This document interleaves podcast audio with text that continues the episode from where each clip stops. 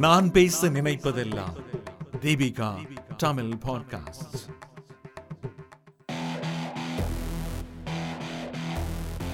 தலைப்பு. பரமபதம். கட்டுரை ஆசிரியர் சுஜாதா நடராஜன்.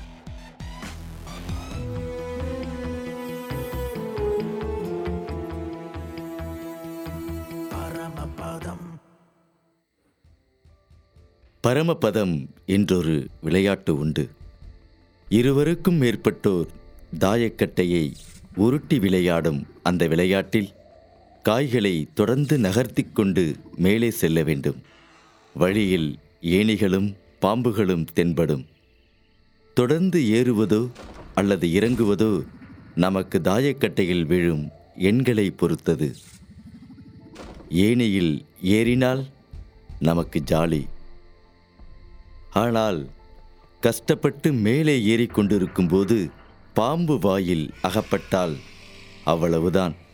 மடமடவென்று கீழே இறங்க வேண்டியதுதான்.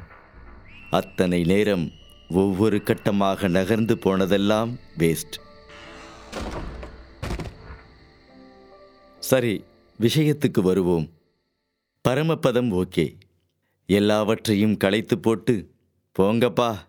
நான் ஆட்டத்துக்கு வரல என்று அறிவித்து தூங்கப் போய்விடலாம்.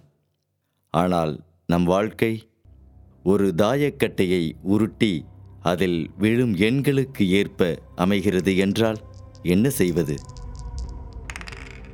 எதை விட்டு தப்பித்து ஓடுவது? உதாரணத்துக்கு தாயக்கட்டையில் தாயம் விழுந்தால்தான் உனக்கு மேற்கல்வி ஆறு விழுந்தால்தான் உனக்கு ப்ரமோஷன் இரண்டு விழுந்தால்தான் திருமணம். மூன்று விழுந்தால் உனக்கு காது வலி வரும் என்று கண்டிஷனில் யாராவது தொடர்ந்து தாயக்கட்டை உருட்டிக்கொண்டே இருப்பார்கள் என்றால் எப்படி இருக்கும்? நம்புவதற்கு சற்று கடினம்தான். இப்படிதான் குவாண்டம் இயங்குவியலும் கூறுகிறது. நம்ம வாழ்க்கையை ஒரு மைக்ரோஸ்கோப் கொண்டு உற்று நோக்கினால் அதன் அடிப்படை ஒரு தாய விளையாட்டு போல வெறு நிகழ்த்தகவின் விதிகளிலேயே செயல்படுகிறது என்பதாக குவாண்டம் அறிவியல் அறிவிக்கிறது. நம் உருவம் நம் பெயர் நம் படிப்பு வேலை உறவுகள் சமூகம் எல்லாவற்றையும் கழித்து விட்டு பார்த்தால் நாமும் இந்த பிரபஞ்சத்தில் ஒரு பொருளை போல ஒரு சிறிய அணுக்களால் உருவாக்கப்பட்டவங்க தான். நமக்குள்ளேயும் எலக்ட்ரான் புரோட்டான் நியூட்ரான் போன்றவை இயங்கிக் கொண்டும் ஆற்றலை வெளிப்படுத்திக்கிட்டும் தான் இருக்கிறது. இங்குதான் எதிர்பாராத வகையில் இதுவரை நம்மை இயங்கிக் கொண்டு இருப்பதாக நினைத்து கொண்டிருக்கும் அத்தனை விதைகளும் தூள் தூளாக உடைகின்றன. சிறிய அளவிலான அணுக்கள் மீது நம் பார்வை செலுத்தும்போது இதுவரை பெரிய பொருட்களின் மீது நமக்கு இருந்த பார்வைகளும் நாம் அறிந்ததாக நினைத்து கொண்டிருக்கும் விதிகளும் முற்றிலுமாக தகர்கின்றது. அணுக்கள் மற்றும் அணுவக துகள்கள் முற்றிலும் வேறு ஒரு விதியின் அடிப்படையில் செயல்படுகின்றன. நோக்கரிய நோக்கே நுணுக்கரிய நுண்ணுணர்வே என்று மாணிக்க வாசகர் கூறியது போல இரண்டு பார்வைகளுமே வேண்டும் இல்லையா?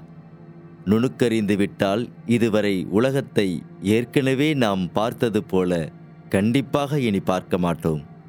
சரி நுணுக்க உலகில் அப்படி என்னதான் நடக்கிறது?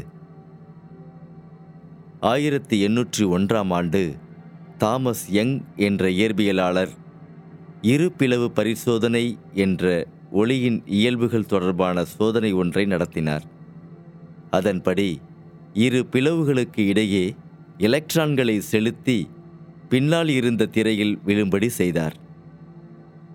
பொதுவாக இப்படி செலுத்தினால் அந்த பிளவுகளின் பின்னால் இருக்கும் குறிப்பிட்ட பகுதியில் மட்டுமே எலக்ட்ரான்கள் பதியும். ஆனால் ஆச்சரியத்தக்க விதமாக பின்னால் இருந்த திரை முழுக்கவே எலக்ட்ரான்கள் பதிந்திருந்தன.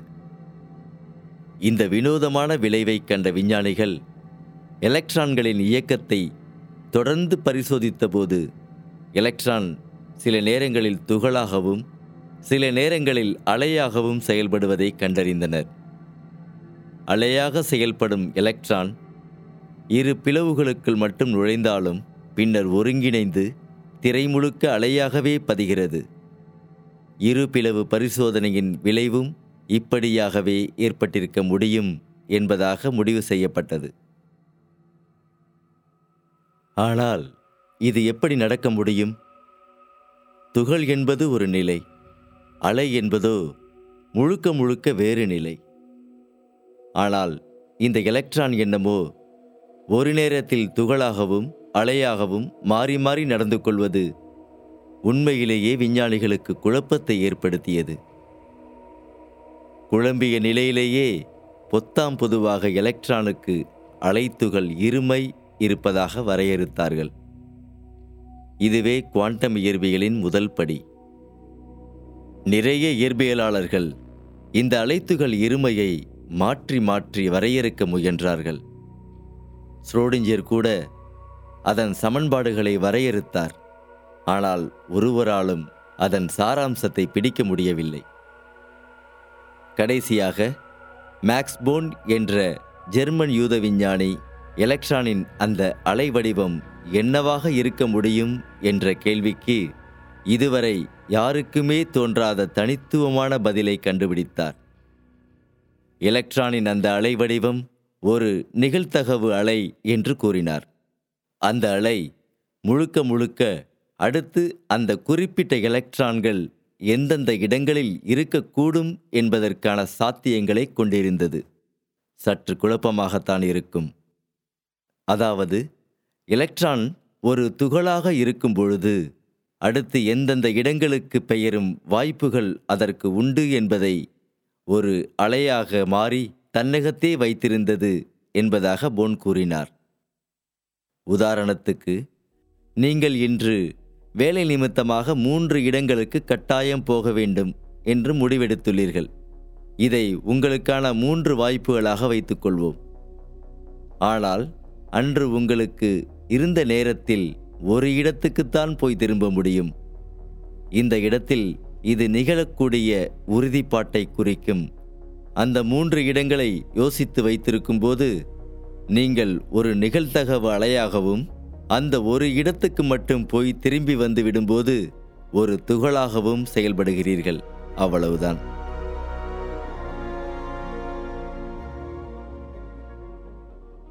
எலக்ட்ரானின் இந்த செயல்பாடு வாழ்க்கையில் நம் அனைவருக்கும் நடக்கக்கூடிய ஒரு அனுபவம்தான். நமக்கான நிறைய சாத்தியங்களை நம் மனதில் சிந்திக்கும் போதும் அதற்குள் ஒரே ஒரு சாத்தியத்தை செயல்படுத்தும் போதும் அலைத்துகள் இருமையாக நாமும் மாறி மாறி உருமாறுகிறோம். இந்த உதாரணம் நம் புரிதலுக்காக மட்டுமே. சரி இப்போது எலக்ட்ரானின் இந்த வினோத செயல்பாட்டுக்கு வருவோம். இந்த உலகம் முழுவதும் அணுக்கள் மற்றும் அணுவகத் துகள்கள் இவற்றால் மட்டுமே உருவாகியிருக்கிறது என்றால் ஆழச் சென்றால் நாம் உட்பட அனைத்து பொருட்களின் தொடக்கமும் நிகழ்தகவின் அடிப்படையிலேயே வரையறுக்கப்படுகிறது. குவாண்டம் இயற்பியலை பொறுத்தவரை இந்த பிரபஞ்சம் முழுவதுமே நிகழ்தகவின் அடிப்படையில் செயல்படுகிறது. உறுதியான நிச்சயத்தன்மையில் இல்லை. இயற்கை தன்னைத்தானே நிகழ்தகவின் அடிப்படையில் வரையறுத்துக் கொள்கிறது. நாமும் அந்த இயற்கையில் ஒன்று என்ற வகையில் நம்முடைய வாழ்க்கையும் நிகழ்த்தகவின் அடிப்படையிலேயே உருவாக்கப்படுகிறது. ஆனால் இதை நிறைய பேர் ஏற்றுக்கொள்ளவில்லை. முக்கியமாக ஐன்ஸ்டீன். நிதர்சனத்தின் இயல்பு அதனுடைய ஆழ்பகுதியில் அது ஏன் ஒரு நிச்சயத்தன்மையுடன் இல்லை? பல வாய்ப்புகளில் ஒரு வாய்ப்பாக சீரற்ற முறையில் ஒன்றை பொறுக்கி எடுத்து யாவும் தன்னைத்தானே தகவமைத்துக் கொள்ளும் இந்த பண்பை அவரால் ஏற்றுக்கொள்ளவே முடியவில்லை. அவ்வளவு நாள் நிச்சயத்தன்மையுடன் செயல்பட்ட சிறப்பு இயங்குவியலை ஏற்றுக்கொண்ட மனதால் இந்த நிச்சயமற்ற நிகழ்த்தகவு முறையில் செயல்பட்ட குவாண்டம் இயற்பியலை ஏற்றுக்கொள்ள முடியவில்லை. ஆனால் நீல்ஸ் போர் தொடர்ந்து தன்னுடைய பங்களிப்பை குவாண்டம் வீதிகளுக்கு அளித்தார். இவர் மட்டுமல்ல இன்னும் நிறைய விஞ்ஞானிகள் நிச்சயத்தன்மை கோட்பாடிலிருந்து விலகி குவாண்டம் இயங்குவியலின் நிகழ்த்தகவின்பால் ஈர்க்கப்பட்டார்கள். அவர்கள் முயற்சி தோல்வியடையவில்லை. நிச்சயமற்ற தன்மையின் கருத்தியலை கொண்டு அவர்களால் எலக்ட்ரான்களின் ஒழுங்குமுறையற்ற ஓட்டத்தை சரியாக கணித்து வரையறுக்க முடிந்தது. எலக்ட்ரான்கள் மட்டுமல்ல அணுக்கள் அணுவக துகள்கள் அனைத்தின் செயல்பாடுகளும் ஆச்சரியத்தக்க அளவில் துல்லியமாக கணக்கிடப்பட்டன. இதுவே மிக சிறந்த தொழில்நுட்ப வளர்ச்சிக்கு வித்தாக அமைந்தது. குவாண்டம் இயங்குவியல் சமன்பாடுகள் உதவியால் நுண்ணிய சுட்சிகளை உருவாக்கி எலக்ட்ரான்களின் ஓட்டத்தை கட்டுப்படுத்தி மடைமாற்றும் வித்தையை அறிந்த பொறியியல் வல்லுநர்கள் புதிது புதிதாக லேசர்கள் டிரான்சிஸ்டர்கள் டயோட் ஐசி சிப்ஸ் போன்றவற்றை உருவாக்கினார்கள். இதுவே பின்னாளில் எலக்ட்ரானிக்ஸ் என்னும் மிக பெரும் அறிவியல் துறை உருவாக காரணமாக இருந்தது. இன்று நாம் உபயோகப்படுத்திக் கொண்டிருக்கும் கம்ப்யூட்டர் முதல் ஸ்மார்ட் போன் வரை குவாண்டம் இயங்குவியலின் நிகழ்த்தகவு விதிகளின் அடிப்படையிலேயே செயல்படுகிறது.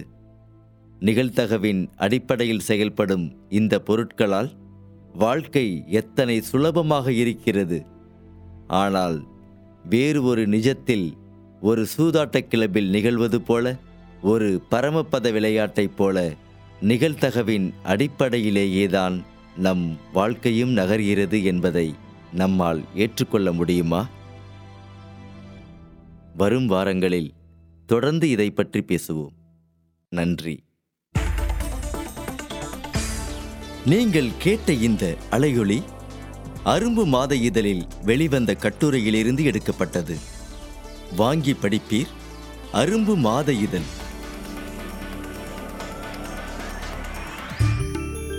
இந்த வளையொலியை தயாரித்து வழங்குவது தீபிகா ஊடக மையம் இணைந்து வழங்குவோர் அரும்பு மாத இதழ் மற்றும் தொன்பொஸ்கோ கல்லூரி சென்னை. குரல் வடிவம் ஆப்ரஹாம். ஒளி வடிவமைப்பு வின்ஸ்டன்.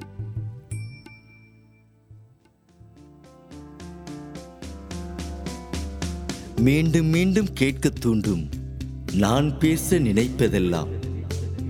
தீபிகா தமிழ் பாட்காஸ்ட் வாரம் இருமுறை சந்திப்போம். சிந்திக்க.